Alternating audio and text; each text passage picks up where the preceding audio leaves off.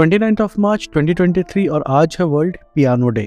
Basically piano day साल की अठासीठ day के दिन सेलिब्रेट किया जाता है। द रीज़न इज़ क्योंकि हमारे पियानो में जो एक बहुत ही बेहतरीन इंस्ट्रूमेंट है उसमें टोटल अठासी कीज़ होती है, तो उसी दिन को सेलिब्रेट करने के लिए अठासीठ डे ऑफ द ईयर को पियानो डे के नाम पे मनाया जाता है, जो कि इस साल पड़ रहा है उनतीस of March twenty twenty three को। अगर इस डे के सेलिब्रेशन के बारे में जाने तो दो हज़ार पंद्रह में जर्मन के एक म्यूजिक कंपोजर और पियानिस्ट नील्स फ्राम ने इस डे को सेलिब्रेट करना शुरू किया था। उनसे पूछा गया था कि वर्ल्ड पियानो डे को सेलिब्रेट क्यों कर रहे हैं, तो उनका जवाब था, we celebrate piano day because it doesn't hurt to celebrate the piano and everything around it.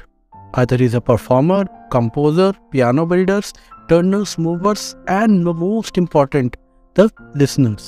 मतलब साफ था, you need to celebrate the piano day. इससे कोई hurt नहीं होने वाला, at least हर कोई, especially listeners को जो melody मिलने वाली है, that's of another level.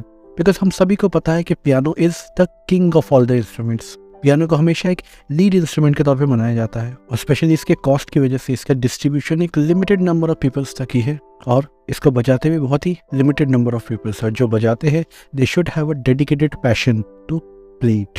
अगर पियानो इंस्ट्रूमेंट की हिस्ट्री के बारे में जाने तो मेडिवल टाइम्स में डल साइमन नाम का एक स्ट्रिंग इंस्ट्रूमेंट का डेवलपमेंट हुआ था, जो कि कहा जाता है पियानो का सबसे पुराना एंसेस्टर है। उसके बाद उसका डेवलपमेंट देखे तो क्लेविकॉर्ड, स्पाइनेट, वर्जाइनल, क्लेविसिन, क्रेविसिबालो और फाइनली फिफ्टीन सेंचुरी में हार्पेसिकॉर्ड का जन्म हुआ, जिसे कि क्लोजेस्ट एंसेस्टर ऑफ पियानो माना जाता है। उसके बाद सेवनटीन सेंचुरी में बार्टोलोमियो क्रिस्टोफोरी, जो इटली के रहने वाले थे, जिन्होंने मॉडर्न डे के पियानो का इन्वेंशन किया।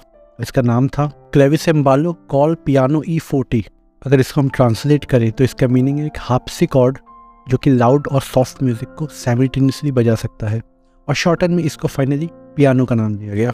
तो इस तरीके से हमारे आज के मॉडर्न डे पियानो का जन्म हुआ और उसके बाद over the period of time इसका डेवलपमेंट हर एंगल से होता रहा, बट पियानो का बेसिक्स कभी चेंज नहीं हुआ और ये सबसे मेलोडियस इंस्ट्रूमेंट के नाम से जाना जाता है। अगर हमारे वर्ल्ड के सबसे फेमस कंपोजर्स की बात करें जिसमें बीथोवन भी शामिल है, तो ये सब एक बहुत बड़े पियानिस्ट थे। पियानो हमारे पूरी म्यूजिक इंडस्ट्री में एक मेजर रोल प्ले करता है, specially due to its melody. तो इसी अठासी कीज के लेजेंडरी इंस्ट्रूमेंट्स के साथ आज है उनतीस of March twenty twenty three, आज है वर्ल्ड पियानो डे।